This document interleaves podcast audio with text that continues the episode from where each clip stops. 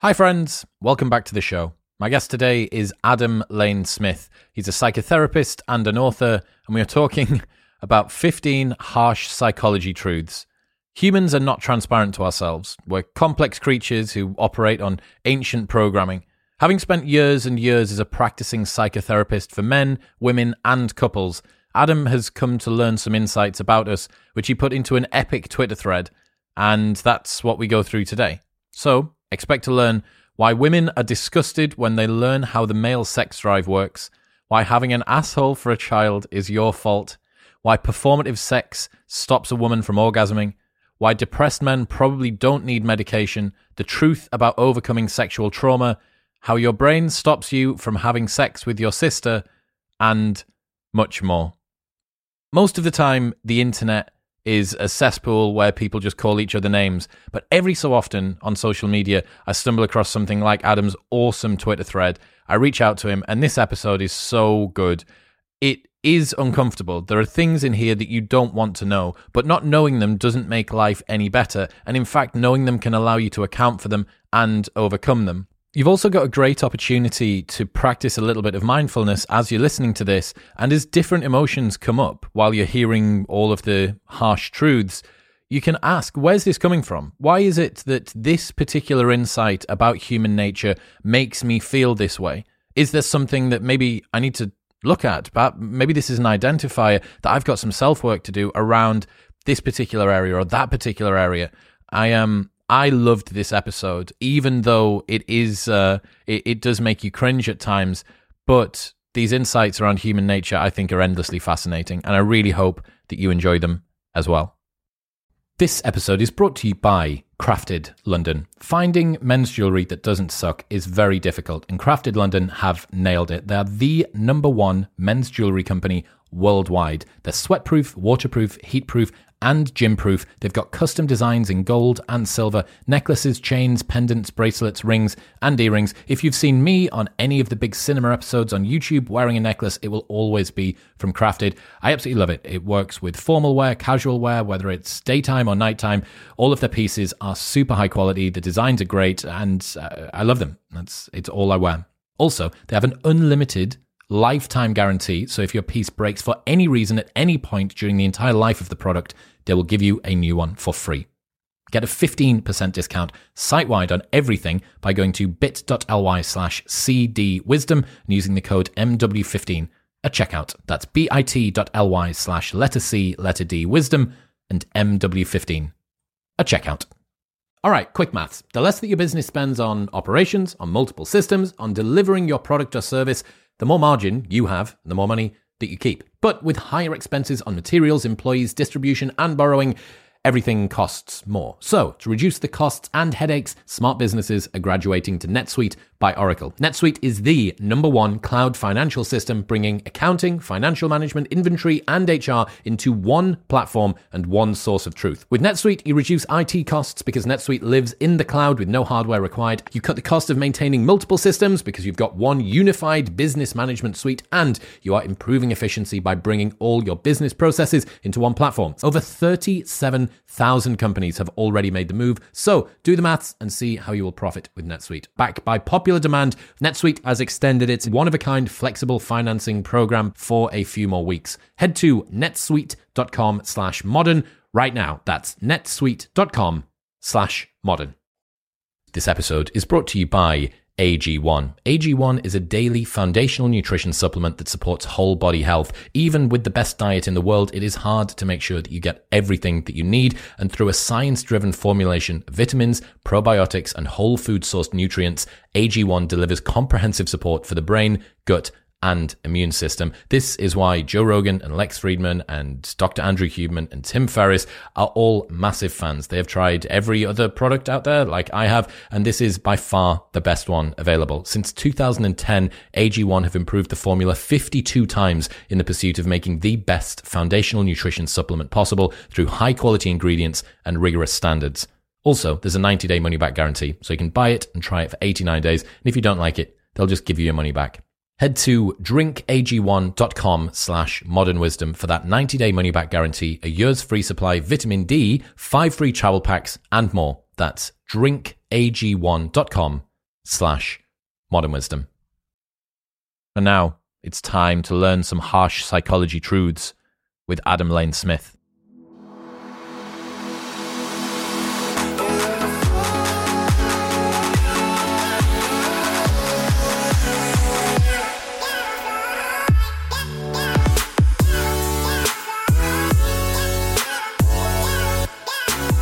Adam Lane Smith, welcome to the show. Thank you for having me. What makes you a voice of authority on harsh psychology truths? Well, I've spent a lot of time around people who are messed up. Um, no, actually, I am a licensed psychotherapist here in the United States. Nothing I'm going to say is going to be any healthcare advice, but I've been practicing for years and years. I've worked in correctional settings. I've worked with inmates in for the death penalty for severe crimes. I've worked in low income uh, clinics treating families that no one else is going to treat. I got a lot of the most severe cases put on my plate. My specialty is post traumatic stress disorder and attachment theory, and especially the way those two things intercede. So, when I talk about psychology truths, that's what I'm speaking to is my personal experience. It just happens to be that lots of the truths you've learned are also harsh. Unfortunately, yes. Yeah, the truth can be harsh when you hear it. It's good to use it, but it can be harsh to burst people's bubble you are going to use the word attachment a lot. So, the way that this came about, you've posted a fantastic Twitter thread, which will be linked in the show notes below, and everyone can go and see 10 times the amount of harsh truths than we're going to get through in this episode. Um, but one of the words that's going to come up a lot is attachment. Can we define our terms before we get started? What is attachment? Absolutely. That was a question I got a lot during that thread. Attachment is the way that two human beings securely connect to other to each other. Um, it's the belief that someone will care for you, that someone will put up with you, that someone genuinely wants to help you, and that if you make a mistake, the other person's going to give you an opportunity to correct that mistake.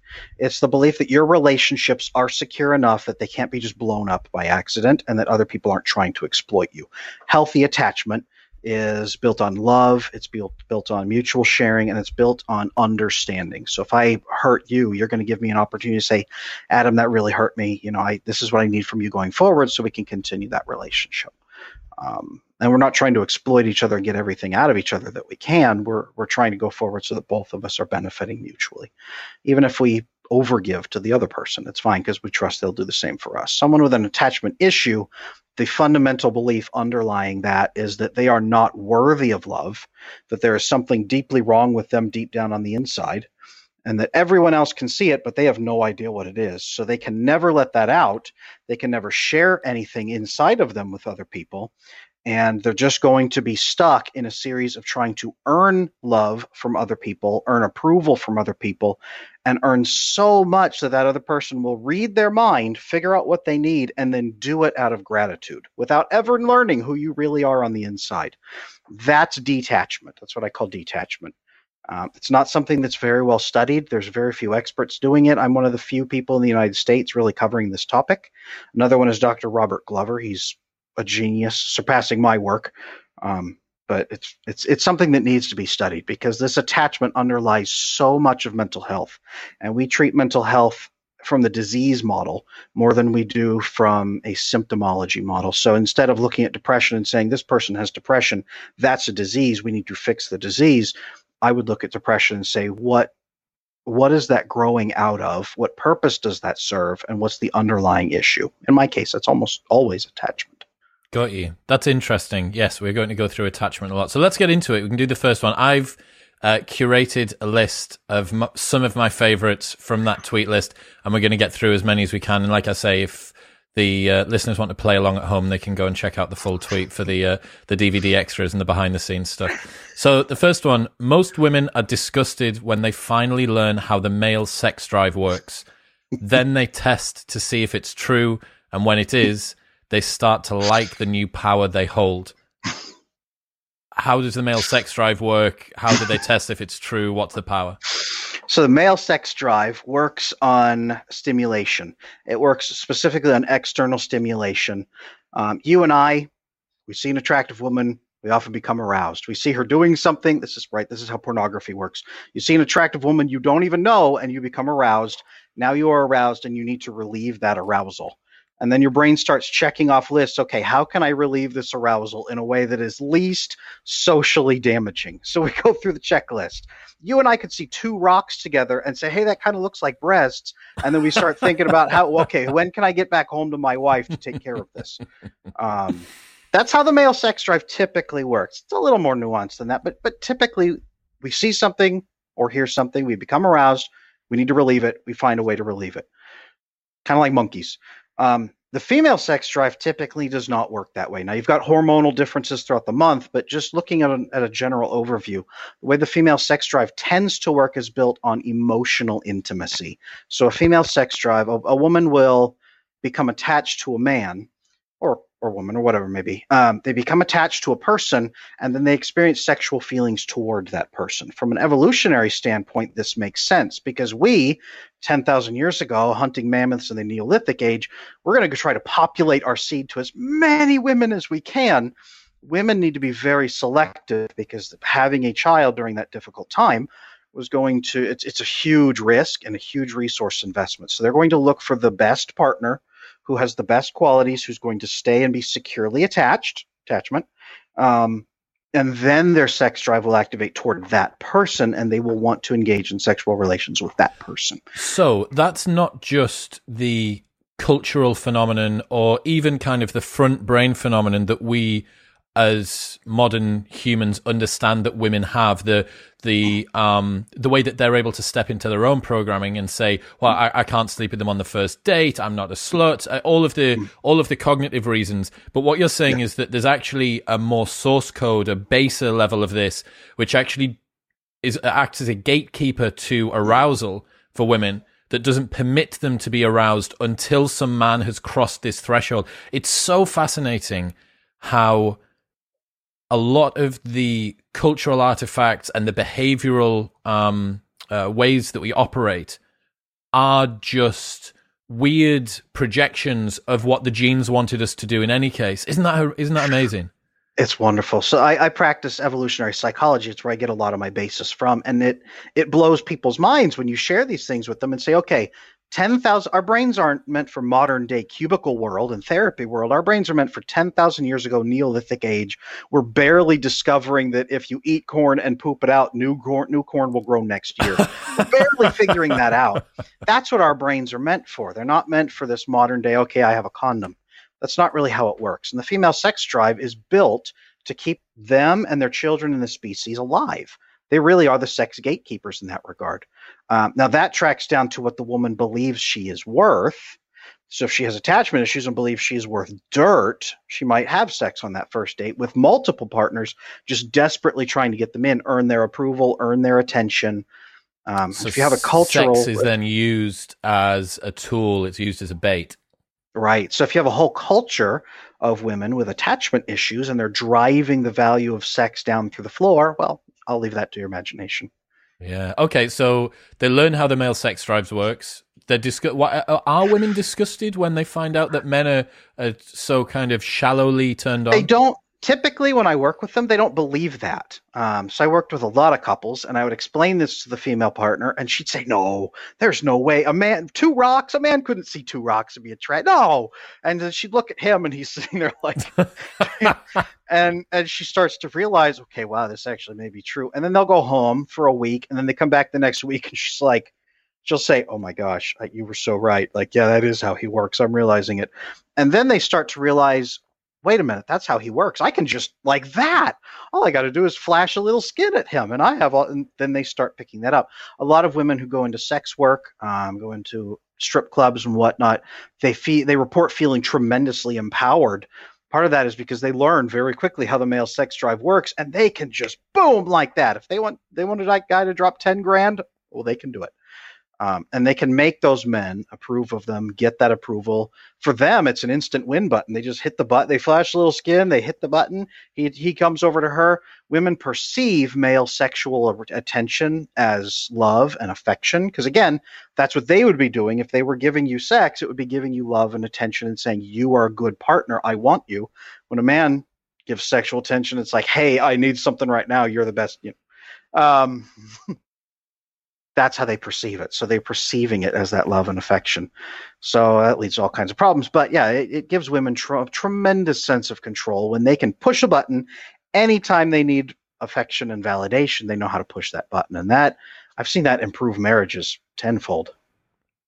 70% of divorces are initiated by women, but as a couples therapist, I've never seen even one divorce where the husband didn't have attachment issues. How did those yeah. manifest? Yeah. So the 70% statistic, you can pull that off online. Um, roughly 70% of divorces are initiated by women. Actually, why do you think uh, that is? You know, it's interesting. Um, men with attachment issues, they tend to just stick around until they can find something better. Um, but a lot of men don't. A lot of men just sit and just coast or sit and stew, and they think this is the best I'll ever get. Um, women, as they have children, a lot of women typically, if both partners come in with attachment issues, neither one believes that they're worthy of love, and they think that they have to keep everything secret and locked away and then earn love. When the woman has a child, she starts to crave for the husband to be attached to that child. And when she finds that he's not able to, she sees the child growing up being anxious, being stressed, saying, I wish daddy spent more time with me. And she starts pushing him to do that. But they, they joined when they both couldn't do that. So it shifts her attachment a little bit and it starts to make her resent the husband and resent how he treats her. She puts more pressure on him. He starts feeling attacked. He puts more pressure back on her and attacks without understanding what she's doing or why. Um, oftentimes, I treat a lot of partners where the women are in their late 30s early 40s and the marriage just detonates because the children hit you know 13 14 years old and she figures it's it, they're old enough they could survive a divorce. I can't do this anymore. He's hurting the kids um, emotionally hurting them by not being attached to them. He's yelling at me. I'm out of here. And the guy's like whoa what are you doing? Hey we were fine. Uh, nothing has changed. I'm the same person i was at the beginning. That's usually what i see is is the woman tries and tries. I've written a book um, I'll plug that, called Exhausted Wives, Bewildered Husbands, where the woman has tried everything she can to make him change, and he is completely bewildered about why she's upset. Um, that that's the most common dynamic and, and divorce dynamic and attachment dynamic that I've seen is where the woman just tries and runs herself to death, and he will not change because he doesn't understand what she's trying to do. Um, What's the way around that? How can men be more perceptive and women be more effective? It's not even that. Um, again, going back to 10,000 years ago, men tend to be active creatures. We act upon our environment. Um, we go out and we we f- see a problem, we go out and we hunt. We, you know, everyone's hungry. I'm going to go hunt a mammoth. We see a problem, we find the solution. That tends to be what we do. Women tend to be reactive creatures. Um, they they see they see something here and they react to it. They they see us going out and acting. They react to us and figure out ways to to embrace that and utilize that. They react to their environment. Um, just typically, as a general overview, um, women can almost never change men in that regard. You pressuring him can almost will almost never change him, and saying I need to feel this. Um, it just doesn't work. That's why a lot of men, once the divorce is initiated, suddenly he panics and he says, "Okay, now I need to change." He sees a problem There's and now he's fix. trying to figure out a solution. Right? There's something to face. He doesn't get it when it's like, "Well, you should just talk to the kids more." He's like, "Why? Why would I do that? That's not what we do in this family." he doesn't act until his environment changes and he sees a problem and it forces him to act. So a lot of the work is educate. When I did couples counseling, a lot of it was educating the men on why what they're doing is a problem, why there is a problem, and then how to solve that problem. That was a lot of what it was. It, it, and then the female partner typically, once he changes, she begins to respond to his new changes as he's providing more emotional intimacy because the attachment piece, um, the female sex drive works on emotional intimacy. So when you see a partner get a couple get together and they have all this sex at the beginning, and then the sex tapers off to zero, and they have it once a month or every other year, kind of thing that's because the female sex drive has now dried up because hers is built on long-term emotional intimacy after the initial short burst. So that, that she she responds to him. So the way to fix that, when I said I've I've never seen any couple with where the man didn't have an attachment, I might have been exaggerating a little bit there for Twitter, um, but the vast vast majority of couples I've ever, worked with, the man has an attachment issue. The female often does too, but I have never seen a woman even a even a really broken woman, I've never seen her divorce a healthy man. I've never seen that in all my couples counseling years. I don't know if that's because women just innately recognize that value, so they'll continue to respond to him until they change. Um, I have seen it where the man had sort of attachment issues and had autistic features um, and wasn't fully equipped to engage with those emotional aspects. I have seen that, but even then, it wasn't divorce. It was just she was the female partner would rage out of control with these emotions, and he would just not know what to do. But there was actually no talk of divorce. So mm. yeah, that's that's typically where that comes in. If the man is incapable of forming those emotional connections and feeding that emotional intimacy, eventually the female partner gets exhausted and she calls it quits, and he has no idea why because it seemed like it was working just fine. And that brings me on to the next one, which is husbands who complain about having zero sex have no idea how the female sex drive actually works. I'm going to guess Correct. that this is actually interlinked. Yes, it is exactly. So I've worked with a lot of couples where they have sex once a year. Um, which is horrifying to contemplate. But it's it's often because the husband number one doesn't ask. He's he's waiting for his wife to jump on him like a jungle predator, and so he does he tries to figure out how to just entice her by giving her things or you know flashing her or whatever. But he's not recognizing that by diminishing the emotional intimacy, he's actually killing her sex drive. It's not that she just has no sex drive, he's actually sending the wrong signals. When you don't talk to her about issues, when you don't talk to her about some feelings, I'm not saying sobbing uncontrollably in her lap, but when you don't open up and express who you are on the inside, the message you're sending is that you don't trust her, you don't value her as an advisor, as a partner. Um, and that you aren't intending to stick around for very long. So, on a longer scale, the message you're sending is I'm going to find the next 19 year old blonde girl who wanders by, and I'm going to go follow her instead of you. So the woman starts to disconnect from you. Mm. That is interesting. I think so many of the points that you bring up today are to do with the fact that uh, uh the ones to do with um, couples, at least, are to do with the fact that men presume that women operate on men's programming and women presume that men operate on women's programming. Bingo. We try and extrapolate out the way that we feel, what I what I would want, what I would do. Men want to come in solutions oriented, women want to come in and make everybody food or whatever it might be, and neither of the people want that. Yeah. Um, so, and this is, I think, one of the reasons why I have so much love for the evolutionary psychology movement and also for threads like the one that you wrote, because it doesn't actually take that much to just be able to see. It's like learning a cognitive bias. As soon as yeah. you learn as soon as you learn availability bias or mm-hmm. as as soon as you learn uh, the fundamental attribution error you you think that guy's not an asshole. Maybe he was just late for work. Yes. Like you know what i mean? When you get cut up in traffic the classic examples so yeah i think um that's why that's why it's important because only with the awareness can you actually start to progress through these things? Um, this this next one is is one of my favorites. If your child is an asshole, it's your fault. Even if it's the other parent's fault, it's your fault for picking them. Take some responsibility. Correct. So I I say that healthy people don't typically pick unhealthy partners. If your partner's unhealthy, something about you was either unhealthy or naive and not aware of what needed to happen. Uh, we see a lot of that generational issue here in the West. Um, I have a whole talk I give about how attachment has been breaking down and de- degenerating here in the West since um, 1918, since World War One. It's been a systematic just breakdown of attachment here in the West. I won't get into that today because that'll take up the whole hour. But yeah, that's that right there. Um, boy, my brain wandered off on that path. why is why is it why is your child like why is the yeah the, why, why uh, can you fault? completely imprint um, as a parent?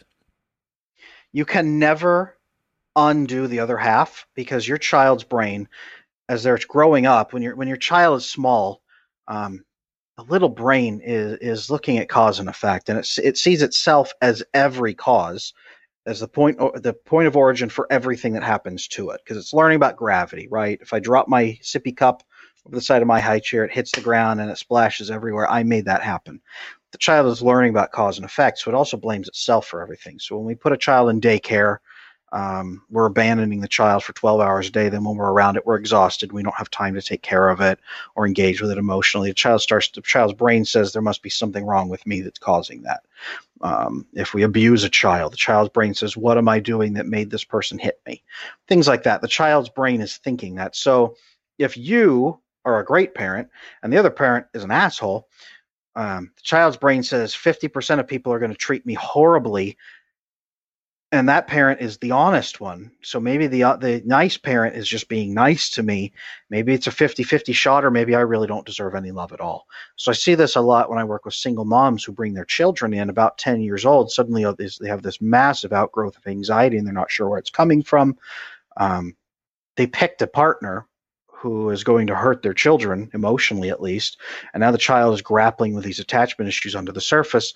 It is still that parent's fault for picking that partner you don't have to feel bad but you probably should own up to it don't sit there and yell at the kid and say hey what's wrong with you i've been a good parent i see that a lot that defensiveness of i've been a great parent why are you this way i should have made up for you've been a good guy. parent one of two you've been 50% of a good family that's another way to look at it Correct. So I'm not trying to slap single moms with guilt there and say, you know, your deadbeat the deadbeat dad is your fault. It's not what I'm aiming for.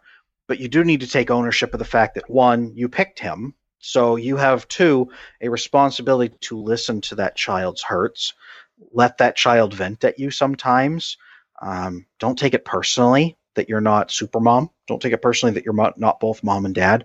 Take some ownership of their bad relationship that you brought this child into you don't have to saturate in guilt, but take some of that ownership and give the child permission to act out in a certain way as they solve their problems and their wounds. Otherwise, they won't solve their problems and their wounds. They'll come at you with these problems. You will reject them because you're being defensive, and that will create two bad parents that this child now has to overcome. Man. Yeah.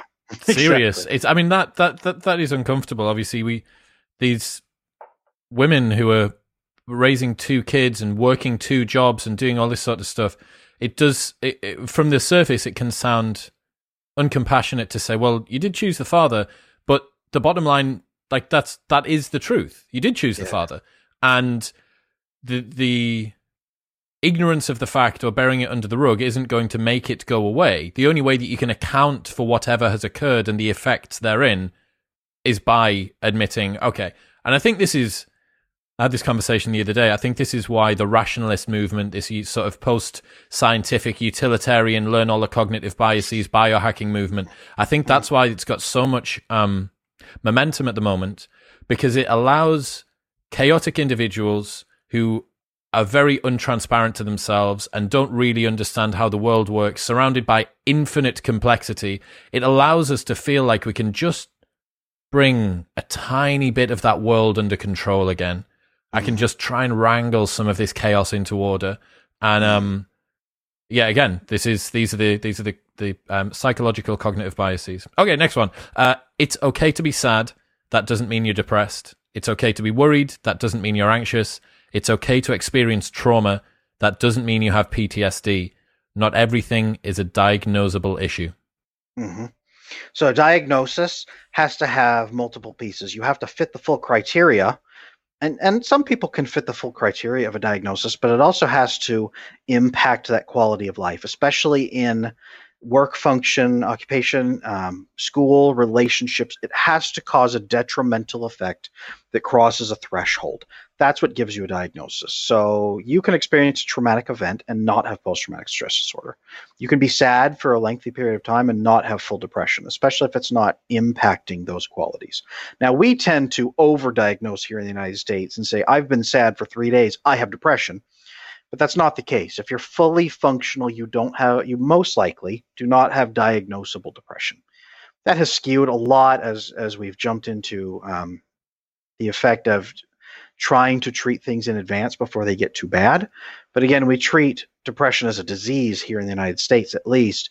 So you're trying to treat a disease isolated from the rest of the individual and say it has nothing to do with your life. Let's just throw medication at you. So there, there's kind of a, a fine line you need to walk there. But it's okay. It is really okay to be sad. Um, the di- the the DSM that we use here in the United States, Diagnostic Statistics Manual, um, gives at least two weeks of consistent sadness um, for grief, what we call bereavement. the, there was the with the grief exception, wasn't it? yes, yes. So we give two weeks in the United States. There's a minimum. That's how long you're allowed weeks. to be. That's how long you're allowed to be sad when someone dies. That's it, it has to be a minimum of two weeks of grief before you even qualify for a diagnosis. It can be longer. It can be complicated grief. Um, but two weeks of grieving is is more or less what they have assumed is the average here in the United States. Um, that that doesn't cross a threshold. So yeah, you can when someone dies, you're going to be sad. You are not instantly depressed the moment someone dies. Um, you're not instantly just because you're worried a little bit. You don't. You shouldn't really call it anxiety as much. Um, because that, that is such a clinical term and say i am anxious i'm being i'm feeling anxiety right now you can it's it's a lot better just to use the word and say you know i'm worried right Dude, now Dude, how long has it been everybody that's listening how long has it been since you heard someone say that they were worried versus that they've said that they're anxious? I'm anxious so, about this thing that's coming up. Well are you or are you worried? Because yes. the specifics of that i imagine from someone who understands the clinical side of this are actually quite important but the phenomenological way of how it feels yeah. It's just someone using different words. It's just someone getting a synonym, the thesaurus out and deciding to use a different word. And and it might be okay to say clinically that you feel anxiety in that moment. You're not diagnosing yourself with generalized anxiety disorder. Um, but using clinical words in your self-talk and to discuss yourself, using those clinical words just hammers them home and makes them such a reality. I uh, I have anxiety right now. Well, okay, but let's back up a step before you go to that extreme of a step and just say, what are what what kind of anxiety is that? Are you just worrying? Are you nervous? Or all these other words we used to use? Don't don't don't go the full diagnostic word on yourself if you can prevent it.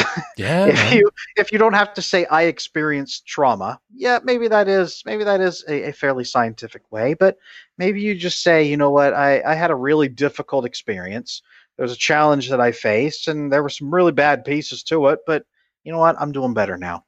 I, I think everyone needs to cool it on some of the diagnostic words that we use, even some of the the scientific words that we use on ourselves. Are they effective? Are are they are they correct? Maybe so, but it doesn't do us any good to go around pathologizing everything that we feel either. Correct. That's exactly what I had in my head. It feels like modern culture kind of upregulates or upscales the severity and, and, and, this clinicalness. And I think um I think part of it stems from what I was talking about earlier on, people wanting to wrangle that chaos into order. If they can give it a label that sounds official and professional and medical and like there's a diagnostic for it, it's like, well, at least I know I can't control this chaos, but at least it's got a name that can be understood in the medical yeah. community, as opposed to, and also maybe part of it I think this actually might be a big part of it. Maybe part of it is that people want to justify why they're so affected by negative emotions. And by giving it a grander sounding name, a more cat- catastrophic sounding name, it almost legitimates the fact that they're affected by it. I don't want to admit that I'm the sort of person that gets just worried and actually would be worried about something. I don't want to say that I'm the sort of person that would be sad about something or would experience trauma. No, no, no. It has to be depression or anxiety or PTSD because it legitimates how affected I feel by giving it this this grander term, the contrasting effect actually helps to relatively bring it down. Yeah, it also forces the other person involved in that conversation hearing you describe yourself that way. It forces them to validate you and take you seriously and take that because otherwise they're denying anxiety, they're denying these clinical terms. Um, I think we've weaponized a lot of those diagnostic criteria as well to try to force reactions out of other people. Most depressed men probably don't need medication even the ones who do need it more than uh, even the ones who do need it more than just medication. Depressed mm-hmm. men need purpose, a mission, and the power to accomplish that mission. Give a man those three things, and he can crawl over broken glass with a smile. Mm-hmm. So, male depression, um, from my personal experience treating it, but also from everything I've read, from research that I've read, male depression is different from female depression in that male depression tends to focus on learned helplessness, powerlessness. Men need a mission in life and they need to believe that they can go fulfill that mission. They need to be able to take steps. Um, there's a reason that impotence is such a big deal for men not just not just sexual impotence but emotional impotence life impotence you need to be able to go out and do what you need to do you have, to have a purpose in life and be able to accomplish that purpose. And if you can do that, look at men in. I, I was I was just reading um, an old doc, uh, old document law, uh, from World War II. Actually, it was discussing the bombings in in um, in London and uh, the the psychological impact of that of men who were hospitalized prior to the bombings, hospitalized for severe mental health problems, schizophrenia, uh, major depression. Some of them were catatonic in ho- in mental hospitals prior to the bombings. Um, there were there's documents showing um, that those men, some of them got up and started driving ambulances. They got out of their catatonic state and started driving ambulances through the street, helping with with rebuilding, helping with with keeping people safe. All of a sudden, these men came back to life because now they had a defensive war to fight, a clear clear win state and a clear losing state, and they could do it. They had something in front of them that they could accomplish. This is why women men are crushingly depressed. We try to do anything we can to make us feel like we can accomplish something. So, man who is agonizingly eh, worried about something in his life and feels like there's nothing he can do about it will all of a sudden obsess over the smallest little project in his life that makes no sense to anyone else it could be a video game. It could be miniature little painting miniature soldiers. It could be anything, but that's what he can control. And he has to have that sense of control for him to have life purpose. Now, a lot of that purpose comes from our relationships with other people. We need to have right that it, it can be that that protector and provider role of I'm a man and I'm protecting and providing for my family. So when we lose a job, we can't provide for our family. Now we feel like our mission is lost. There's no hope of providing for our family as our job search drags on and on and on. We're now useless. The depression starts to set in as we get what's called learned helplessness of I will never get a job. It will never get better. That's that's that's really the piece. There's nothing I, I have no mission and no purpose in life starts the depression. And or or there's nothing I can do about it. That starts the depression. And then there's and it will never get better. That's what starts the suicidal depression of suicidal thoughts of if I'm never going to get better and it's never going to stop, then what get what else should I do? I just need to stop this pain. That's really what starts rolling in that male suicide. And providers typically treat male depression as they would treat female depression, which is more built on um, women are men are problem solvers, women are relational typically in their thinking. Women Female depression typically comes from not feeling loved or feeling useless to the people that you love. That's what female depression tends to come from. They need to be loved and they need to feel useful to the people that they love. They have those two pieces, women can overcome just about anything. There's cases of women overcoming, women experiencing sexual assault and having no PTSD whatsoever. Um, female POWs. I was reading a report on a female, American female POW over in Iraq who was captured and held hostage and, and raped numerous times. I think it was I think it was Iraq, um, and then released. And they they checked her for mental health symptoms, and she said, you know, yeah, it was bad, but the sexual assault eh, wasn't the biggest thing in my life. As she was flying home to her husband and children, she was just glad to go home. And they checked her and evaluated her numerous times, and that's something that we we think of like, how could someone endure that without no, they checked her multiple times. She said, "You know, I have a loving husband and children. I'm going to go home and take care of them boom. She was useful to her family and she was loved by her family. Um, we treat male depression like female depression. We try to make men feel validated. We try therapists often try to make men feel validated. We try to make men feel like people care about them. We try to make men feel the way women want to feel. And when men don't respond to that, we shame them for not going to therapy. We tell them men are just stubborn. Men just don't. Men would, I saw a post on Twitter not long ago, men would rather lift weights than go to therapy. Well, yeah, because that makes them feel powerful. One of the number one things when men are depressed that I, I encourage them to do is start lifting weights because you can see the physical changes in your body and you feel powerful again. You say, I can make this change happen. Well, then I can go make that change happen that's the number one way to get men back in and start focusing on their body. So that's that one. Yeah, male depression is 100% different. I love that. I have never met a young woman with sexual trauma who didn't believe it was somehow her fault. Part of this is the need to believe she can prevent it in future. Admitting it's beyond her power is worse than feeling guilty. Mm-hmm. So this goes back to the male sex drive and women not understanding it. When a woman is raped, young woman, typically she says, "Why did he feel emotionally toward me in that way? What did I do to inspire his emotions toward me?" Because again, female sex drive is driven by emotion. How did I make him hate me so much and also does and also feel close enough to me to rape me? That's the female. Uh, it's often the female thinking. So their first thing is, what did I do to encourage him? How did I encourage him? It could be a guy that grabbed her and dragged her into an alley and she's never seen him before, and she will still say, "What was it about me that encouraged him to do that?" Um, empowering, and I, I, I, hate the word empowering because it's used so often now, but it really is empowering a, a female trauma victim by helping her understand how the male sex drive works. One of my other tweets in that thread that drew anger like a lightning rod was talking about um, helping female sex trauma victims understand that rape is not personal. Um, and I, man, I got so many angry messages from from female. Why do you think that was? Victims. Um, because it's shocking.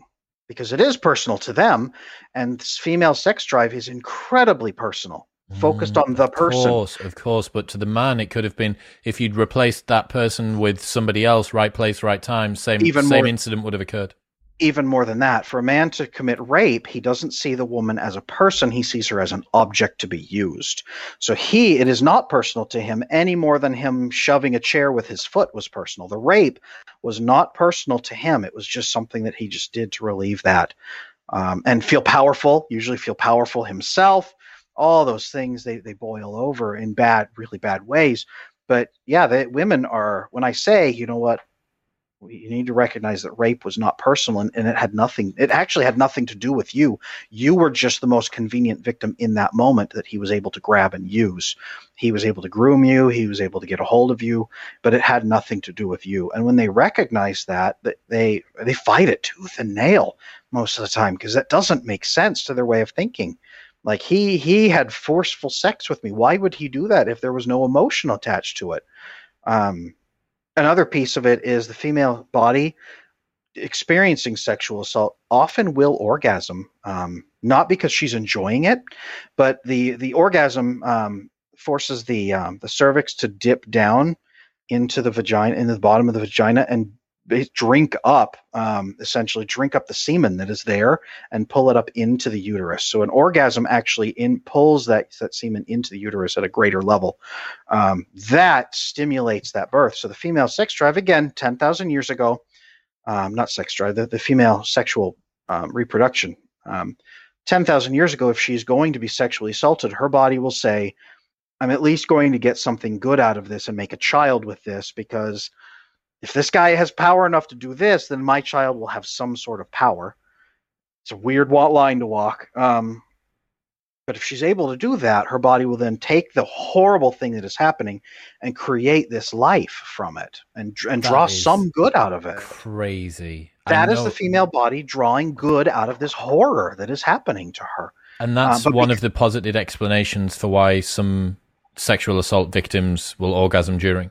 Yes, that's often why is because it's their body forcing them to. They don't enjoy it and they feel so deeply ashamed afterwards. So when I would work with female sex crime victims, I would say I would get them to a point where they were comfortable and I'd say, "Okay, did you I and I would explain most women experience an orgasm against their will, not because they enjoy it, but because the body is designed to do that. And they feel a lot of shame around that as if they secretly liked it somehow did you did you have that experience? And most of them will will they'll start crying and they can't speak and then they'll say yes i did. And i walk them through like that is okay. That does not mean you enjoyed it. Your body was designed to have that orgasm so that you could pull something good from that horrible thing that was happening. This is why it happened. And then once you have that orgasm you get a flood of oxytocin um, which bonds you to the person that is sexually assaulting you at that time. So that's then they get develop complicated feelings toward that person. If that person was someone they knew before, they they feel attached to them and they say, "Well, I really hate him, but I, I don't know. Like we had that moment." Um, their brain forcibly bonds them to that person, and this is Stockholm syndrome. Because if a woman 10,000 years ago was captured from a tribe and then raped by a guy, her brain would start bonding her to that guy and would have a child and then she could survive in this new tribe and raise that child if she had to. Um, it's not pretty. it's not pretty, and it's not justification for anything. But that that is the mechanism from an evolutionary perspective. That that's why that's happening, and that that infuriates female sex crime victims when you talk to them the first time because they can't wrap their brain around how how he could be acting upon her like a chair, and how her body could be doing that. Betray um, her so much. Correct. Her body betrayed her, and he betrayed her. Um, but once they come out of that, and they realize those things, and they, they accept them, oh, there is so much healing. That's I can I can get uh, women who cannot have sex after sex uh, after rape. They cannot have sex with their male partners without all these flashbacks. I can get them to the point where they can initiate sex and have a, a fruitful, wonderful sex life with their new partner with virtually zero flashbacks or issues and use those things to actually develop more intimacy with their partner in the future as long as they accept those earlier components. Those are the pieces that are missing. They have to understand those two pieces why their body did what it did and why that person did what they did if they can understand those, there is so much healing in those. How much do you think that um, natural predilection for the body to respond in that way to aggressive sex leads into rough sex being a, a desire for certain women consensually? Yeah. Um, it isn't necessarily that the rough sex is activating the orgasms. Rough sex, a lot of the rough sex, what it does is it, how do I want to express this? It, it expresses to the, the female partner how strong and ready the male partner is. So and, it's more it's more psychological then. I, I would say so. Um, it's dominance. You're displaying dominance, which means you're the kind of person who has dominant features, which means your children will probably have dominant features and, and that emotional dominance to survive in a Neolithic age, 10,000 years ago. So multiple orgasms to try to get as much of that, that semen up into the uterus as possible at that Got point. You. There's some um, people, there will be some people, they, they won't because everyone that listens to this podcast is clever, but there might be some people who stumbled upon this podcast and are going, what are they talking about? Like, rough sex is just rough sex. And like, what do you mean? And it's like, no, no, no, no, no. What you think is happening and why you like the things you like aren't the reason that you like them. You yeah. are the puppet on the end of the strings that your genes are playing around with. And it is. That's that. This is why, dude. I could go on about evolutionary psychology forever because it's so fascinating it's even more complicated than that because the female sex drive um, during most of the month is fairly neutral and, and it likes her partner. The female sex drive during men, um, during ovulation period, she has more of a desire for males with masculine, sharp, angular features and more rough sex during the ovulation period. And then during menstruation period, she is looking more for male with softer features, different, completely different from the male that she was looking for during ovulation, and very different sexual activity also during that time. So during the time of the month, women are also looking at different kinds of sex and even different kinds of partners. Um, and even beyond that, during pregnancy, um, before pregnancy, saliva, they have women taste saliva samples from different partners and women with before pregnancy prefer the saliva taste of partners from a different genetic pool than them. After pregnancy, they prefer the saliva taste from partners from a similar genetic pool to them and even closer into like they're very, very similar down to almost family. Mm. Um, so this is why a lot of women during pregnancy are disgusted by their husband's smell and taste and everything because her body is now saying okay i got pregnant by this guy over here. I need to pull back to my core family and tribe to raise this child and be per- maximize no my my safety and this child's safety. So she's like Ugh. a lot of women sometimes won't even let their husbands touch them during pregnancy and the sex drive tanks and but she doesn't want to say like hey you disgust me and you smell bad. But my genes so, are telling me that you do. my genes are I, telling me to get the hell away from you tell yeah. you what i learned in Steve Stewart Williams' uh, The Ape Who Understood the Universe. Have you heard of the Westermarck effect? No, I haven't. Okay, so the Westermarck effect is the mechanism by which incest is avoided.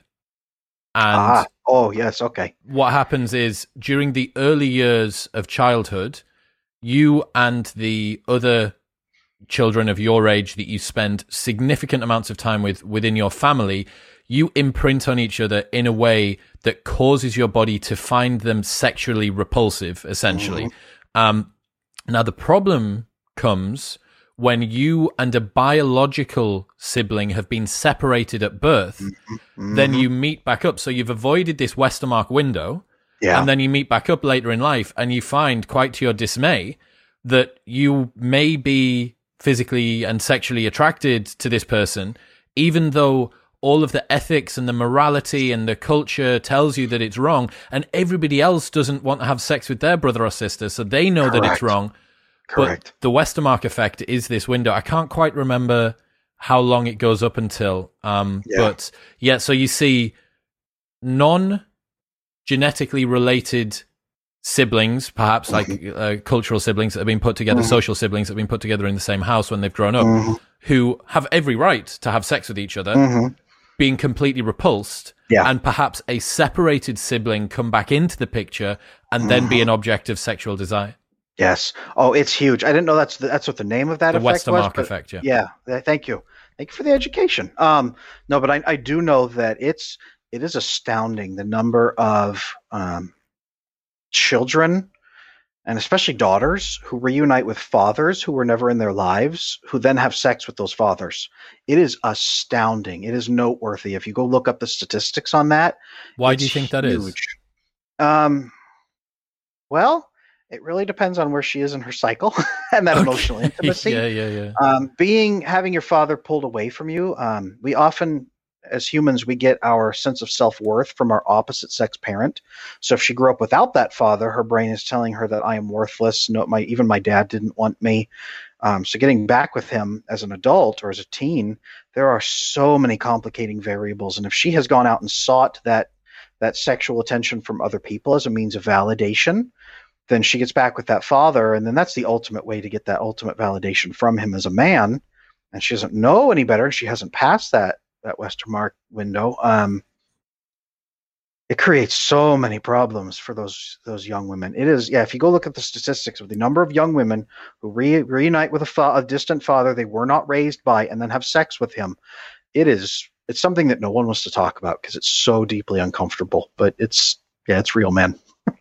Women don't trust an unstable or unreliable man.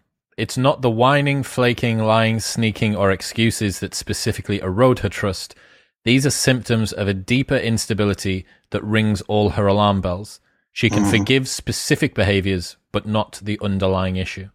Mm-hmm. It goes back to 10,000 years ago. What is going to keep her child alive? A man who has integrity, tells the truth, does what he says he's going to do, um, solves actually solves problems. Conscientious honest um, capable of emotional intimacy and connection without being pathetic and sobbing on the floor. Um, all of those features tie back into okay he will keep me and my children alive. Because 10000 years ago if you're pregnant uh, as a pregnant woman you're not going to waddle with a spear pick up a spear and go waddling out to fight a, a mammoth. Um, picture picture a group of 10 pregnant women with spears trying to fight a mammoth. The there's least a, scary thing wrong. ever yeah well, there's something very wrong with that picture because every one of them that dies, now there's two lives being lost. Yes. You don't want that 10,000 years ago. You don't want that now. Um, which is why we don't have pregnant, typically, we don't have pregnant women on the front lines in a battlefield. That's, that's a failure of a society, is if your pregnant women are on the battlefield. So, yeah, women are looking for that stability. Women are looking for that in a, in a male partner. And if you don't provide that long term, her body just says, I can't have children with this, this guy. So it shuts down the sex drive. And then she starts sort of distancing from you because you are so unstable. She can't trust that in you. So this is the thing that young guys don't understand about going to the gym. So the signal of going to the gym, they think that it's to do with right i'm going to i'm going to look good and the aesthetic that what it is the feeling of my body is what's going to attract her mm-hmm. what i've come to realize, or at least believe, is that it is far more the signal of what sort of a person am I to be the sort of person who can build this sort of physique? I'm mm-hmm. conscientious, I'm reliable, I'm consistent, I'm able mm-hmm. to have self uh, self reliance, I'm able to um, make goals and achieve them. I'm healthy, I have surplus calories, I have mm-hmm. surplus strength, I have surplus testosterone. If mm-hmm. you find me sexy by the culturally defined, this is what a good body should look like, plus V taper that's already embedded, blah, blah. The sexy son hypothesis suggests that we are going to have children who will also look like me, that other women will also want to have sex with, which will continue our genetic lineage more quickly, blah, blah, blah. So Correct. it's much easier to say to guys like get big arm like big arms equals lots of women, but it's yeah. it's a little bit more second ordery and third ordery than that. Yeah. Absolutely. You know, a healthy woman is not going to see an attractive stranger and try to have sex with him in a bathroom. So the women you're going to attract by being handsome like that who will have sex with you on the spot are not going to be the healthy women you want to have a relationship with. But women are women are visually attracted to men. They are. There's a component there, but they're not just going to have sex with you because you're hot. That that sort of opens the door, but you're 100% right. The messages you send to women are much more important than how you look. That's why we see a lot of very attractive women with very ugly men who happen to have good other features, usually money, um, but good other features. think about the here's a, the one that the thing that I always use is think about the funny guy friend that you've got. He's never single. If you've got yeah. that one person that can always crush a conversation, really really funny, he's yeah. always going to have a girl because he's able to add value. That's exactly right. You have to go if you if you know, and I teach. I have a whole course that I teach on to, to, teach young men about how to attract healthy women and what they actually want from you, and it's not what men think. Um, if you want to attract a healthy woman, go back ten thousand years and say, what would women want 10,000 years ago and why would they want it? Well, they'd want men with good social skills who could be good leaders and to unify the tribe and have good emotional intimacy. They want men who have good availability emotionally, but they're not pathetic and, and fall apart at problems. They want men who solve problems and are decisive, are decisive without being tyrants and hurting people around them and, sh- and telling you to shut up. Um, they want men who are pretty physically fit, who keep themselves up um, they, they you know they, they want all these different features and the more of those boxes you check the higher quality of female partner you're going to be able to attract.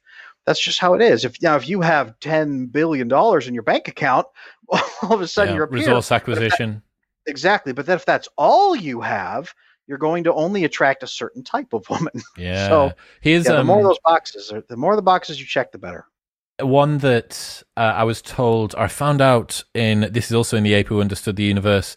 Um,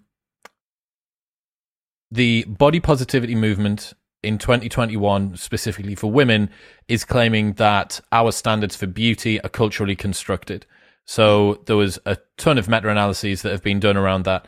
And what's been found, this is quite interesting. So the optimal um, size for women. That has fluctuated a little because we're mimetic creatures, right? Rene Girard found this out. Like we, we do imprint, we want what we think other people want us to want almost in a way. And the size of women has fluctuated, not by much, but the preferable size has changed a little bit. But the thing that hasn't changed is the waist to hip ratio. And the waist to hip ratio across all cultures, all times, and all countries is always around 0.7 always around 0.7. So it doesn't matter whether you are a thicker girl, a thinner girl, whatever it might be. Like if you can hit that hourglass shape with the mm-hmm. 0.7 waist to hip ratio, you're winning.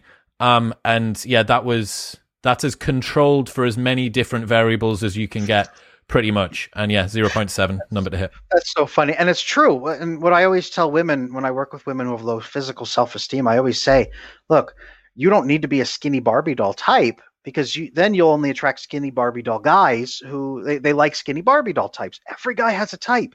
You have a body type.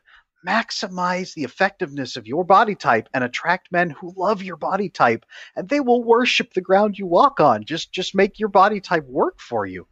And that's really what we should be teaching women. Not that everything is perfect and nothing is wrong. It's maximize the, the health of whatever body type you have. If you're a big, thick woman with big muscles and everything, cool. Go. There are dudes who will fall all over themselves to win your heart. Just maximize the healthiness of that because female health and fertility, if you look at a lot of the female beauty standards that men follow, it it evokes, it, it displays fertility. Long hair means you have really good nutrition. Long, healthy hair means you have such good nutrition and, and folate and everything in your diet that you can grow this huge, luxurious mane that doesn't look nasty and scraggly and broken off. Um, that's just one aspect of female beauty that shows fertility. Here's another thing that I learned about symmetry in faces. Mm. So the signal that symmetry in faces, we look at symmetrical faces and we think someone like Brad, I think Brad Pitt and Angelina Jolie were one year I saw they were voted like the most symmetrical faces statistically.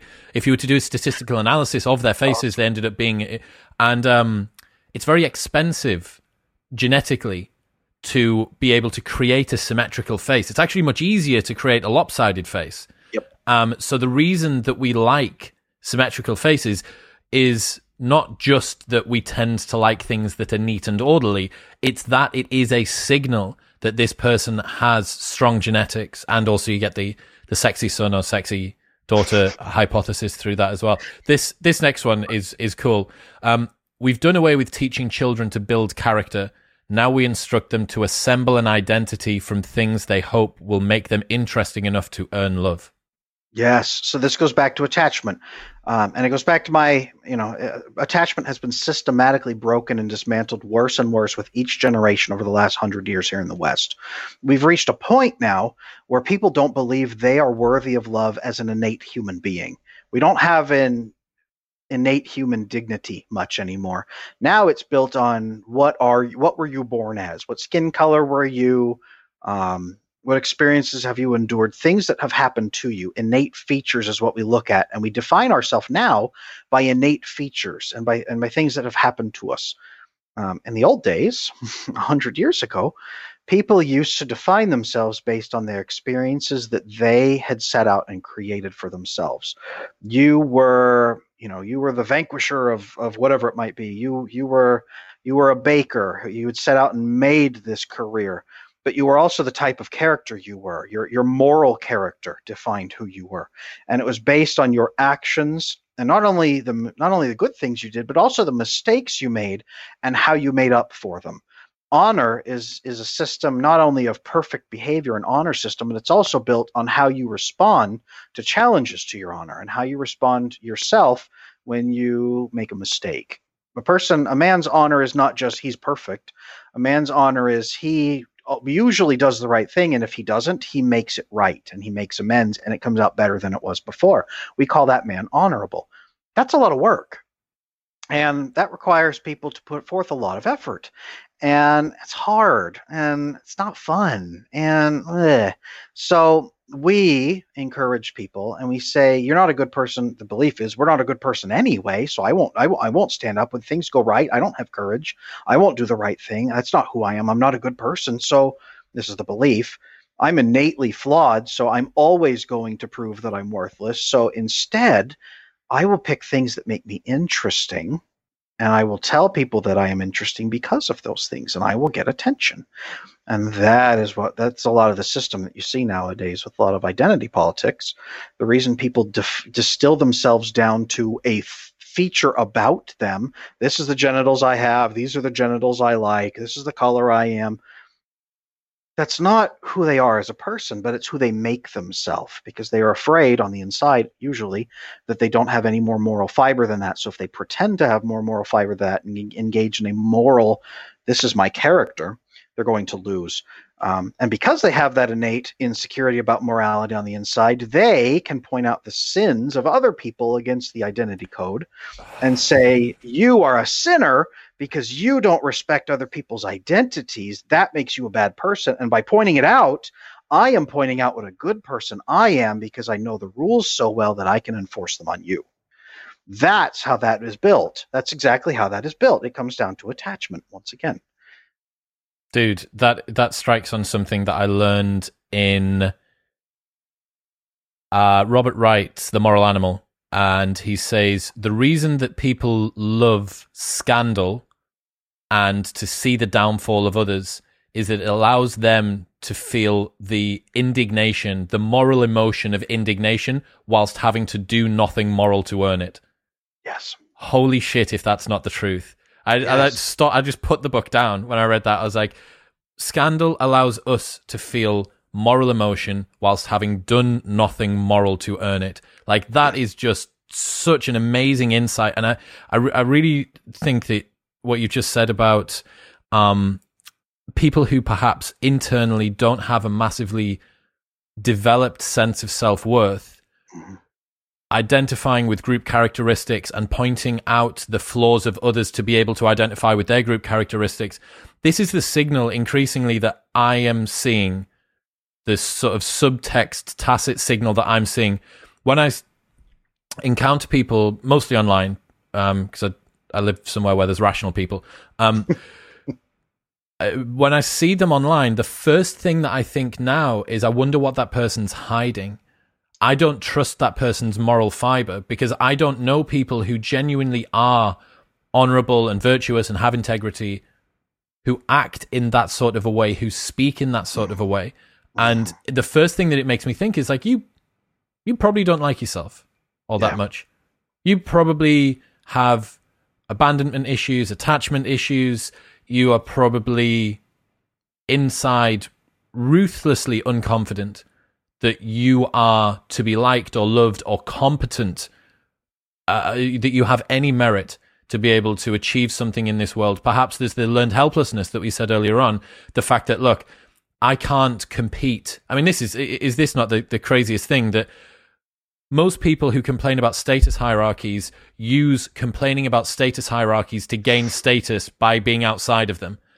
Yeah. Like that, I'm not going to play your, I'm not going to play your capitalist meritocracy game. What I'm going to do is I'm going to take one step out and play my own capitalist meritocracy game, but in a new set Correct. of rules where I just do criticism. And again, it Correct. comes back to feeling moral whilst having done moral, nothing moral to uh, to deserve it. Correct. Absolutely. Uh, you are better than your worst mistake that you still measure yourself by. The fact that you're still bothered by it proves that you're better than you were then. This is a lesson for all of us, not just with attachment issues, but a lot of people are haunted by a mistake that they made in the past. And the fact is, if you are haunted by that mistake, you now recognize what a deeply terrible mistake that was. And if you were faced with it again, there's almost no likelihood that you would do it now. Um, but we still measure ourselves by it. We still remember it. We still think, man, if people found out about that, they would laugh at me. They'd be mad at me. We are we are crushed by it. And what I tell people is, when you make a mistake, and then you feel bad about that mistake, and you learn from it, the person you were is now dead, and you have grown out of that new person, much like a, a butterfly out of a cocoon. You are a new person because you've reached a new moral threshold. You've identified a new line in the sand you will never cross again. That's really where that comes down to. Um, it's a hard thing to accept. It's, it's it is the core of forgiving oneself. Of I've learned from that. Here's what I've done about it. And that's what I tell people who are haunted by a mistake is to say, what have you done about it? What would you tell the people if if the people you hurt back then came back and said you did this to me? What not not how would you excuse it, but what would you say to tell them and show them I made it mean something. Make that mistake mean something by changing who you are fundamentally and how you approach other people, not just reactively, but proactively. Make it mean something, and that definitively proves that you are a different person now. That's isn't, really where it comes down to. Isn't that why we love the zero to hero stories or the bounce back stories? Yes, it is. Because it, it, it makes their early life mean something, and it shows that we can do it too the dying artist or the the failing comedian or the the sort of um, homeless musician you know this sort of these tropes that we have of the people who have the talent and maybe they did something bad in their past but then they come back to do something else. There's something so romantic about it. Rob henderson um, my buddy who does a lot of evolutionary psychology and sociology he tweeted something the other day saying that the most popular narrative on the planet is it's got a name and i can't remember it but it's basically um, from high to low back to high. Mm-hmm. So you can um, the um, I was going to say Wolf of Wall Street, but he didn't bounce back to high. Um, actually, he was he was always high.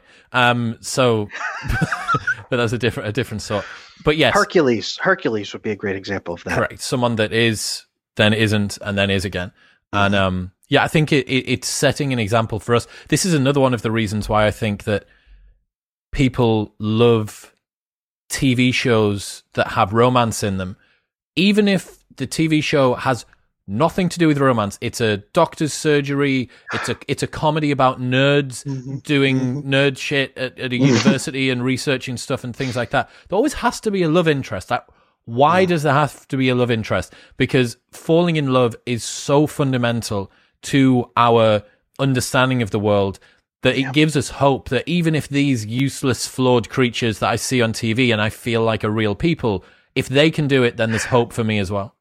Yeah, most definitely. And we love healthy people love to see other people triumph. And even unhealthy people, part of them loves to see other people triumph. People like them. If you're geared 100% toward earning approval from others out of constant fear of abandonment, then sex becomes a performance based on fear of doing it wrong and the other person abandoning you. Orgasm can be almost impossible under those conditions. And there's a, a second one to this. Female arousal is based on emotional intimacy, which we went through earlier on, and perceived security, which attachment issues undermine. And if all of her sex is a performance, there's no focus on her own body. It's on maximizing approval earned by boosting her partner's pleasure. Mm-hmm. I worked with a lot of young women who had never experienced an orgasm. And when I say young women, I mean women in their late 20s um, early 20s and late 20s who had never experienced an orgasm, who had been with the same partners for sometimes for years and years. Sometimes they were married and had never experienced an orgasm. Because um, for a lot of them, sex was a way to earn that love and approval and feel like he really loved her. That was that was her way of saying he wouldn't have sex with me if he didn't love me because my sex drive is built on love and and and care. So he must love me if he's having sex with me. Um, and they were so focused on doing it right and making him happy. And that was her way of earning his love and approval that they had never experienced an orgasm because most women have to not like work at it. That's like it's a chore, but I mean, there's there's a process of having an orgasm for a female typically. Um, and if you're not engaged in that process, odds are good you may not have an orgasm at all. So it was by teaching them to step back from sex as a performance art and step into emotional intimacy with a partner um, and recognize that you know men men typically like it once in a while when their female partner has an orgasm most men care um, teaching them to engage with that process as an intimate moment and give some of that validation back to their male partner by allowing him to give you an orgasm instead of making it make it believing many women do believing feeling um, as if as if having an orgasm and working toward one is a chore for him that he's not going to want to do so that he will be turned off by you and not want to have sex with you anymore because you're forcing him to help you have an orgasm. Man that's a terrible chore to do. Um, but a lot of women have that feeling internally and when they when they finally verbalize it out loud they realize that that's really silly but that's for a lot of, for any women listening to this who have never had an orgasm really think about that Really think about that. How much emotional intimacy you actually have in your sexual encounters if you are having no orgasms. Doesn't mean you have to have one every time, but if you have zero, probably not a lot of emotional intimacy there. Think as well, it, it, everybody has done something, an activity where they should have been focused on the present, on the visceral, on what is occurring, but mm-hmm. haven't been able to get themselves out of their own head. They've been in a work meet, a really important work meeting or a job interview or anything, and they should be concentrating on what the other person is doing or saying, and they can't stop thinking about why they're thinking, and then they think, "Oh, I'm the sort of person that thinks about why they're thinking while I'm supposed to be doing," and and it just starts getting louder and louder, and it spirals up and up and up and up. And I imagine that during sex, that's probably what a lot of women that are doing this sort of performance performative um, sexual act are thinking. They're thinking like, "Am I? I should do this," and then it's been maybe it's been thirty seconds, and then it's been yeah. this, and you're like, all of these bizarre um, uh, narratives that we tell mm-hmm. ourselves. Um, and I imagine that that must be super, super common, especially if they maybe have, yeah. don't don't have a ton of body confidence or just generally have got themselves into this habit.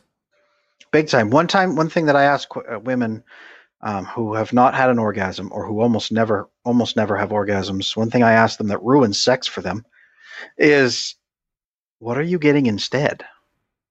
What is it you're going into sex looking for instead of an orgasm? And plenty of women plenty of healthy women will say well sometimes i just go into it looking to care for my partner. I'm getting emotional intimacy out of it. But not every single time. Not to the point where they never have any sexual pleasure and orgasm themselves if you are foregoing sexual pleasure, what are you trying to get instead? And that usually ruins sex for a lot of insecure women right there. So, because then they st- that, that narrative starts running in the back of their head while they're having sex. They start thinking, "What am I getting out of this? Oh no, why am I own so insecure?" So, sorry for that. the last one. Insecure men spend so much time trying to please their wife the way they pleased their own mother that they force their wife into a mother role. Then they wonder why she doesn't initiate sex anymore. So attachment, like I've said, comes. It starts when you're born. It starts the moment you're born. Um, babies know their mother's smell. They know her her taste. They know her voice. They know everything about her. So if you are adopted out at birth, your brain starts telling you, "Hey, something's not right here," um, and it starts forming. Okay, why did why was I abandoned? Why was I lost? Why didn't my mom keep me? So I've seen I've seen a lot of men with birth attached birth um, adoption straight into loving parents that have horrible attachment problems and never quite know why. Um, but a lot of men are raised by single moms, depressed moms, detached moms, anxious moms, traumatized moms, and the, the, child, because that shapes how mom acts and responds, and the energy she has for the child, and the words she says, and the lessons she teaches, it, it shapes that young man typically to have attachment issues himself because he says, Why is she acting this way? Well, it must be my fault. And so he pleases her by being a good boy. He pleases her by never putting too many demands on her, never being messy, always doing his schoolwork, always doing what he's told. Um, he pleases her that way, and that's how he earns her approval. When he goes into marriage, that's all he knows how to do is to be a good boy. So he goes into marriage and tries really hard to be a good boy. And that's not what women are looking for in a male sexual partner. They want a man who is confident, a little bit dominant without being domineering. Um, that's why a lot of women are looking for a dominant male partner. Feminists, some of the feminists I've treated have, have been some of the most obsessed with finding men who will just crush them with dominance, especially during sex because they're really looking for it and they don't think they're worth much often. Um, that's neither here nor there, but that's that's what women are looking for. Again, ten thousand years ago, are they going to want a good boy, or do they want a strong, confident man who takes charge during problems, who um, proactively solve, uh, finds and then solves problems, who doesn't fall apart if she gives him criticism, who does more than just go out and earn a paycheck. No, they're they're looking for that. They're they're looking not for a good boy, but for a strong man. So they go forward and they try to good boy their way into sex. They try to good boy their way into everything that they want, but they're afraid to ask for sex. So they have to do 10 nice things for her, and they are so sure that she will be so overwhelmed by the night the good boy things he does that he will earn sex with good boy points. And she will initiate the good boy sex. Not they don't even have to. She'll just jump on me. And when that doesn't happen, they get res- regret, uh, resentful toward their wife, and she has no idea what he's doing. And he he just seems really unconfident, and so she's not super turned on by him. But she'll she'll have sex with him if he asks, but he never asks. He just punishes her for not having sex with him. So it just erodes the core of that relationship. And over long enough period, he goes from being a good boy to being a really resentful, mean boy who treats her like crap because he thinks that she has betrayed him by not doing what, by not rewarding him like a good boy, like his mom would.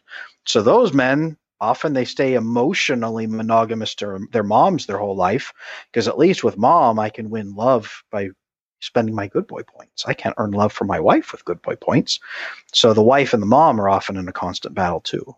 So emotionally monogamous, I really like that. I think I stole that from um, Dr. Robert Glover, if I remember right. That's really cool. Just to bookend a lot of the conversations we've had today have been around relationships. What are some of the main errors that you have seen clients of yours making when they've been setting out on relationships? What are the, the main things to avoid doing? not having deep conversations up front. I, I tell people, um, like I, I have a video course that teaches young men how to have a first date with a woman that will set them up for a having a wife, basically, how to turn a, a first date into your wife. Um, it is all about doing the opposite of what detached people do. You don't hide everything who you are on the inside and your goals and your points because you're not bad. You put it all out there. You say, here's who I am. Here's what I want here's my mission in life here's the kind of partner I'm looking for. On the first date, boom, you lay it on the table and say, here's everything about me that I have, not all the bad things, but here's everything about what I want. What do you want? and you approach it like they did, you know, 100 years ago. They'd get to parents would get together and have a discussion about, okay, are you right for our family? Should we? And they'd arrange these matches. You have to do the same. You have to go out and and courtship instead of dating. Don't date. Dating is worthless. You are just spinning your wheels and having sex with people that you don't care about and that they don't really care about you. And it's not going to work out because you're probably going to have, meet people who have attachment problems. People who have healthy attachments don't tend to date. They they do courtship instead, which is I'm really interested in you. You have good features, good enough that I'm romantically attracted to you and sexually attracted to you. Here's what I want in a relationship. Here's what I'm looking for in the long term how do those match up with who you are and where you are? And then you have that conversation. If the other person is able to fully open up and say yep this is who i am. These are the pieces of myself. This is what i'm looking for they don't have to have a, a 50 year plan with every step perfect and notebooks filled with it but if they're able to have those conversations fully open and share who they are in a confident manner, they probably don't have attachment issues either. So you're vetting them for attachment issues at the same time. And if you're not able to have those conversations, you may have attachment issues also. If you're having those, you're displaying, if you're having the conversations, you're displaying that you have good attachment. So yourself from having a conversation with you, I don't know if you're single or married or what. Um, but if but you've come across as a very calm confident, assertive person. You're not you're not timidly waiting to see if I'm done talking, right? You're having these conversations. You're educated. You're fit. I can see the the muscle outline in your skull, so you look pretty fit. Um, you probably would go on a date with a woman and lay out exactly what you're looking for. You'd probably say, "Hey, you know what? I don't really want to waste a lot of time. Here's what I'm really looking for is, you know, I just, I, I want someone who is going to be a good mother for children. I'd like to have children down the line. It's good to have that discussion on the very first date so that you don't get to date, you know, 500 six years in and say, hey, how do you feel about having kids and discover you're completely incompatible? Chase down those compatibilities on the very first date. Do it. That's what dinner should be for and then don't have sex on the first date because if the other person is giving you sex on the first date, they probably don't have really good boundaries or sense of self worth. Um, especially looking at again how the female sex drive works. If she's jumping into a risky relationship like that, then might not be the best option. Not saying every woman who has sex on the first date is a bad woman, but just the tendency is is there. Just be aware of the trend. Um, myself, when I applied all that with my wife, I've been married. Oh boy. think I've been married 12 years now, a little past 12 years.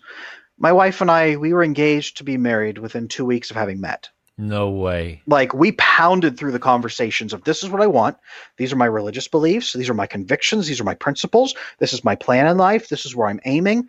And at the time, like I was 22, I think. I didn't have everything in line. I didn't have a perfect life vision, but I was able to tell her like, this is what I want and this is what I'm looking for. And she said, that's exactly what I'm looking for too. And it just, it clicked. So we were like, okay, I want you and I don't want anyone else to have you. So let's get engaged. And we got married um, 11 months after having met. So two weeks we were engaged and then we were engaged for a full year to watch each other go through some crises because you don't really know who, who someone is until they go through a crisis and you vet them that way and you see how they act toward you you see how they act toward other people you see how they talk about other people that's really when you get to know someone is when they're out of when, when things are out of their control how do they react? So 11 months in we got married and yeah we just had our 12 year wedding anniversary uh, a couple months ago. So we have three kids.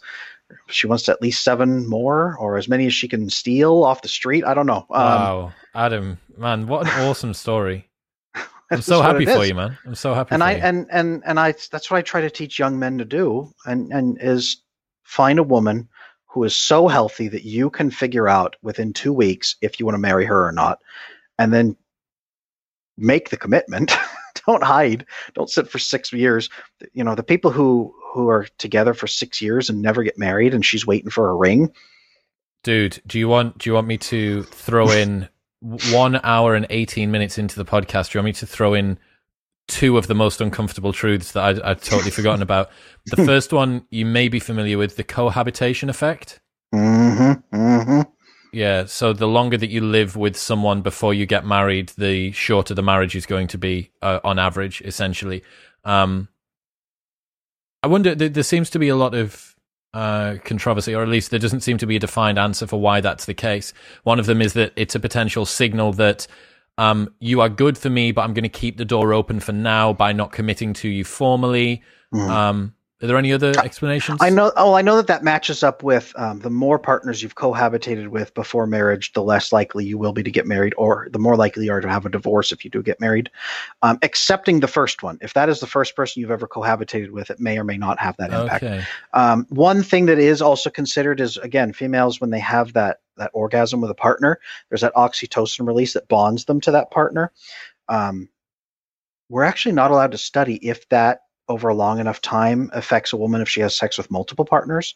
There isn't research that I know of that's been done. Um, here in the United States, the APA, um, the American Psychological Association here in the States, back in the 80s, um, there was some research that they were going to do and that research was binned, as as you British people I think would say binned, yeah. um, because it challenges the female uh, empowerment dynamic of you can just have as much sex as you want, don't worry about it, and don't be tied down to a partner.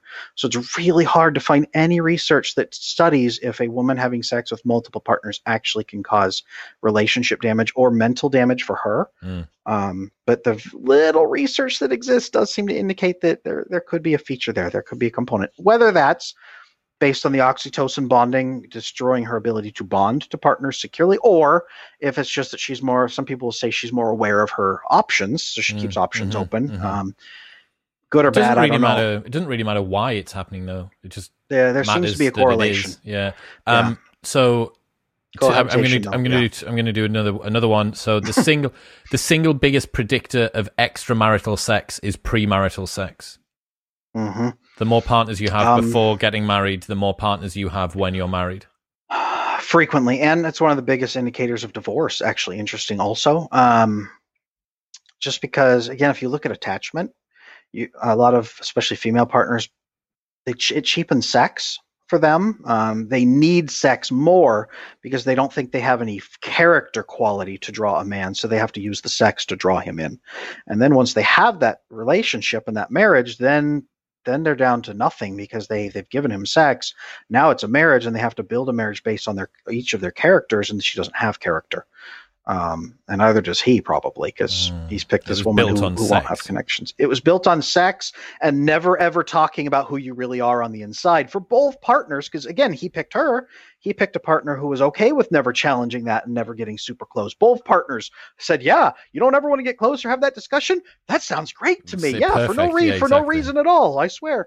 Um, yeah, that's so. Yeah, honestly, premarital sex, a lot of it does come from those attachment issues there was one that we haven't covered in this one, but we may do. Uh, if I'm, I'm super keen to get you back on, dude. This has been awesome. But uh, you, there was one that you, you talked about uh, to do with people presume that you have to have sex before you get married to work out whether you're a good sexual match with your partner. But that doesn't. I mean, that's a whole another uh, rabbit hole to go down. I'm going to leave you with my favorite yeah. one or my my least.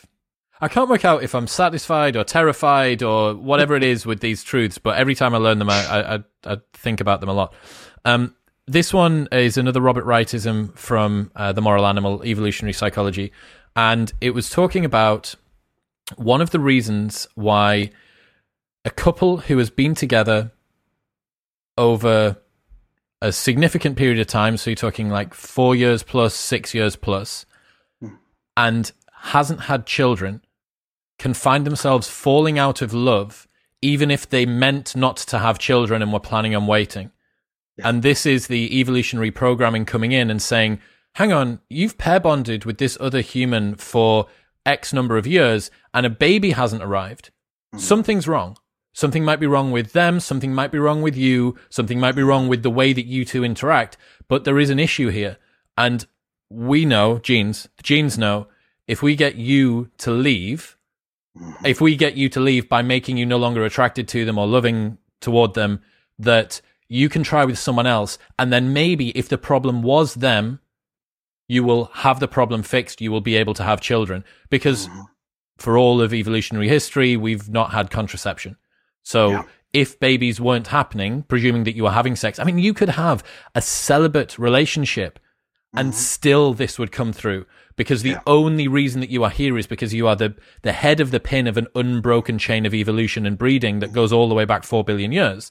Mm-hmm. Um, and this is one man. I see a lot of my a lot of my buddies who are very happily in a relationship with a girl, maybe meet them at university or meet them in their graduate job or something like that, and they're still with them and they're approaching 30 and they're like, yeah, yeah, yeah, we're, we, you know, we're thinking about, we, are yeah. going to have kids maybe towards 30. And I'm like, dude, you are dicing with relationship death here. I've seen, and then the woman leaves him and goes to someone else and instantly gets pregnant. I have seen that a lot in my practice. Um, they they split up, and she gets a new partner and is instantly pregnant. Um, and you you kind of wonder, like, okay, who's in the driver's seat in her head, right? Is it the brain or or is it the womb? Which one's in the driver's seat there? Um, all, all of us have a lot more animal in us than we're willing to admit. All of us are a lot more Neolithic than we're willing to admit from ten thousand years ago. Um, we we are rational beings, but there's more to us than that, and we need to recognize those instincts that exist at, at, at the very least, so that we can manage some of the problems that might arise in our relationships if we aren't aware that those things are creeping up on us. Adam Lane Smith, ladies and gentlemen, uh, where should people go? They want to check out your courses, your books. Where should oh, yeah. Um, well, I'm uh, I am adamlanesmith.com where you'll find everything. I have psychology articles on there. I've got books I've written. I've got courses. Um, on I am on Gumroad. If you find a lot of courses, I have a course called How to Get a Girlfriend. It's a one hour or, or more. I think I keep adding to it. Video course um, teaching young men exactly evolutionarily what women want, no matter what, what kind of woman she is or where she comes from. What does she want from you, and how can you get a girlfriend, and how to, can you turn her into a wife? Um, and also how to weed out the unhealthy partners. I teach that there. My book that I've written about attachment is called Slaying Your Fear it's on Amazon, um, all kinds of all the different geographical Amazon stores. Um, it's one of the number one anxiety books on Amazon for a period of time, brief period of time. Um, but it, it walks through what is attachment. Um, why does attachment matter? What happens when it's broken? How do I fix it? And it walks a person through fixing that attachment. It's only about 100 pages. I think it's $6 for the audiobook, and it's about two hours. It's short, but it is punchy and right to the point. Uh, I highly recommend that for anyone who has heard anything on this podcast that thinks that may or may not apply to them. I do always have to give a disclaimer nothing I've said is healthcare advice. I'm not giving you therapy advice. If you have any issues that you feel are your issues, um, please seek professional help. Don't diagnose it through this course, through this podcast that we're doing, but I hope this has been educational for people. Dude, you've crushed it. Uh, I hope that you continue adding to that thread so I've got an excuse to bring you back on soon. I have continued adding, even adding to that thread. I think yesterday. So. Dude, it's linked in the show notes below if you want to go and check out uh, Adam's entire monstrous hundred tweet plus threads now, which is growing and growing and growing. Uh, that'll be linked. Plus, how to get a girlfriend, slaying your fear, and and everything else. Dude, thank you so much.